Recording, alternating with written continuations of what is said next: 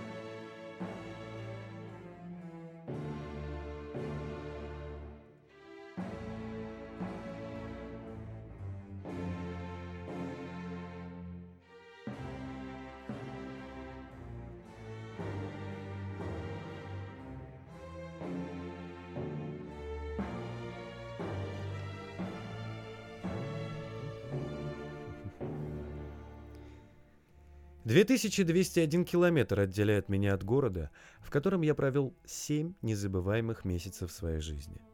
Город, который находится в центральной части Ширакской котловины, окруженный с севера, востока и юго-востока Ширакским и Памбакским хребтами и отрогами горного массива Арагац. Город Гюмри, Армения. Где на высоте 1550 метров над уровнем моря я был солдатом срочной службы доблестной российской армии и все незабываемые семь месяцев своей жизни хотел домой. Все самые красивые места, которыми эта страна, этот город богаты, я толком не увидел. Все эти красивые слова и точные цифры во вступлении я никогда не знал, а списал только что с Википедии. Все то время я посредством своей родины защищал чужую родину – и времени не было, чтобы остановиться, стереть с лица трудовой пот, выдохнуть с облегчением в конце рабочего дня и задержать взгляд на дух захватывающих достопримечательностях, дружелюбных местных жителях, которые выражают слова благодарности за мой несоизмеримый ни с чем подвиг.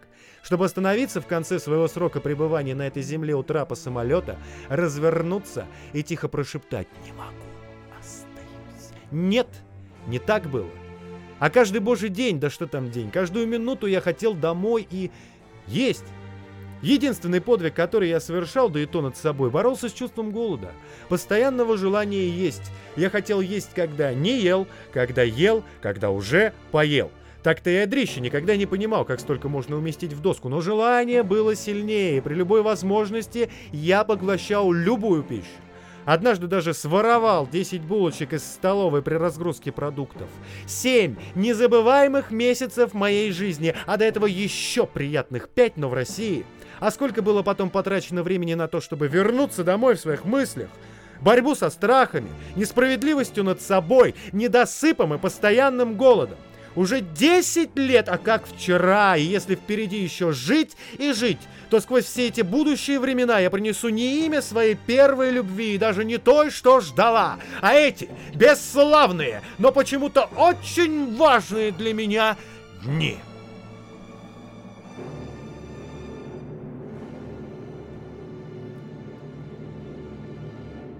Ну, ладно, ладно, теперь без листочка. Два. Два воспоминания об армии. Первое.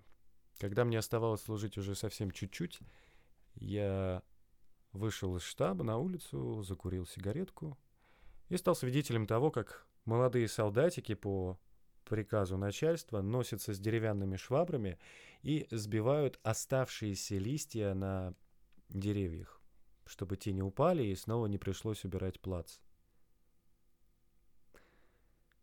Российская армия становится бессмысленной и беспощадной в период отсутствия войны. Вот. Второй момент. У меня был боевой товарищ, сослуживец. Мы с ним хорошо дружили. Каждый вечер мы гуляли по части, лузгали семечки и рассказывали истории своей гражданской жизни. Вот. А кончилось все тем, что он пришел служить чуть раньше, и поэтому уходил на дембель чуть раньше тоже. Ну и, соответственно, когда пришел его день, он собирался, и я как бы так невзначай подошел и говорю ему, слушай, оставь мне свой адрес. На что он так резко развернулся на меня, посмотрел так непонимающе, говорит, зачем? Я говорю, ну как, э, письмо написать? Э, я увидел всю гамму чувств безразличия к моей персоне в лице своего боевого товарища. Мне стало как-то так не по себе, я думаю, как-то глупо выходит. А он как бы понял это и все-таки оставил мне свой адрес. Ну, естественно, никогда больше мы с ним не виделись, не переписывались и ничего. Этот грустный эпизод просто осадил меня на землю. Я тогда понял, а, что нельзя слепо доверять людям. Вот. В довершении ко всему хотелось бы посоветовать тебе посмотреть фильм Фрэнсиса Форда Копполы «Апокалипсис сегодня». Это замечательная одиссея войны во Вьетнаме. Пожалуй, там лучше всего рассказаны все ужасы войны. И еще один фильм Никита Тигунова «Нога» про пост-афганский синдром. Сегодняшняя композиция — это саундтрек к одному фильму, который мы, наверное, затронем позже. Сегодня не будем мешать.